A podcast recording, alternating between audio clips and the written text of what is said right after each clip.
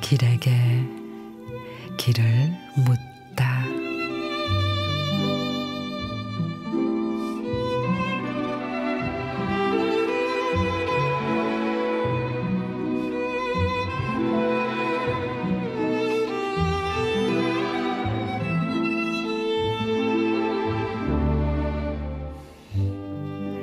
행복을 그리는 자는 행복을 따고 슬픔을 그리는 자는 슬픔을 담고 사랑을 심는 자는 사랑을 거두고 화평을 심는 자는 평안이 다가오지요.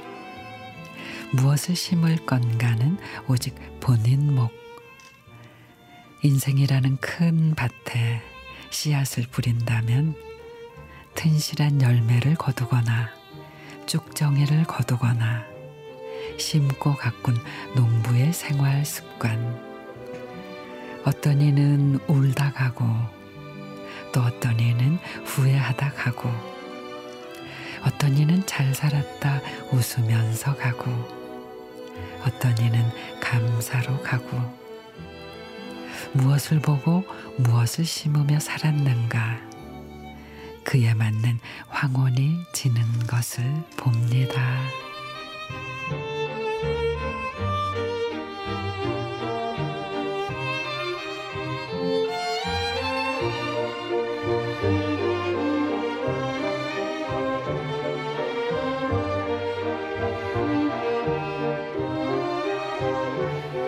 박근철 시인의 무엇을 심고 가꿀 것인가 마음밭에 미움을 뿌렸는데 사랑이 솟을 리 없고 슬픔이 가득한데 즐거움이 피어날 리 없지요.